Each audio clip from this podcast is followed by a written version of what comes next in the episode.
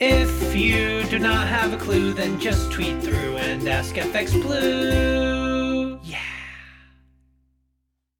Hello, good morning. It's uh, it's Tuesday the 10th. I'm FX Blue, and this is the market brief.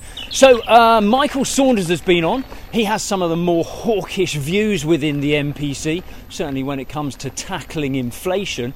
Uh, you may remember how he was a bit of a lone voice last summer when he raised concerns um, over inflation when transitory inflation was the more popular opinion.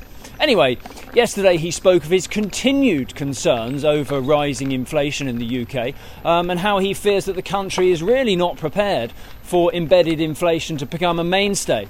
Um, he voted for a 50 basis point rate hike last week, and he believes the 1% base rate is still well below the current neutral rate. Uh, so rates will need to rise further in order to put a dent in inflation.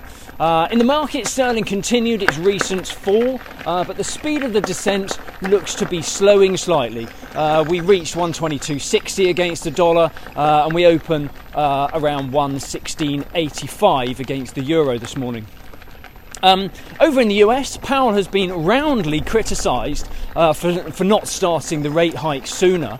Uh, that all stems back to the summer as well, uh, when he labelled inflation as transitory. Uh, you may remember that even when it became clear that inflation was not going to disappear all on its own accord, he still didn't rush into any rate hikes. Um, and he has been accused of being too timid by wanting to ensure that the economy was on a sound footing before acting.